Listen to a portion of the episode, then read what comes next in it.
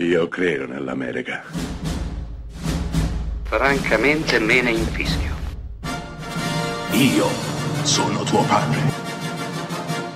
Anna Nishimasa.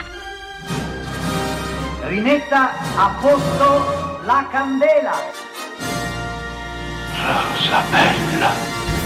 Finora abbiamo parlato del futuro in un'accezione non proprio positiva. Di solito abbiamo trattato film drammatici, cupi, distopici.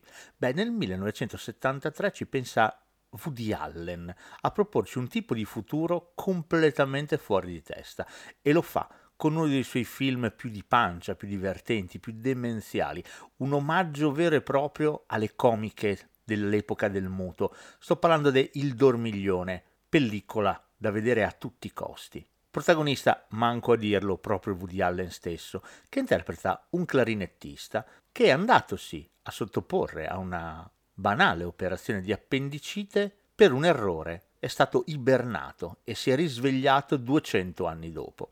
Ecco che il futuro nel quale il nostro si sveglia è un futuro irriconoscibile, in cui gli uomini e le donne non fanno nemmeno più l'amore, ma usano un marchingegno che fa tutto per loro. Esistono zaini volanti, verdura gigante e il nostro addirittura sarà costretto a lottare contro un budino che prenderà vita. Lui dovrà combatterlo a colpi di scopa. In questa situazione un po' fuori di testa, il nostro prenderà il comando della resistenza che cerca di sovvertire l'ordine precostituito e per farlo dovrà uccidere il leader Massimo, che è un naso, semplicemente un naso. Ecco il Dormiglione è uno dei film più folli che Woody Allen abbia mai girato e scritto come detto, un vero e proprio omaggio al cinema che fu, a quello di Buster Keaton, di Chaplin, anche di Stanley e Olio, una lettera d'amore a un tipo di comicità estremamente fisica ma che resta indimenticata,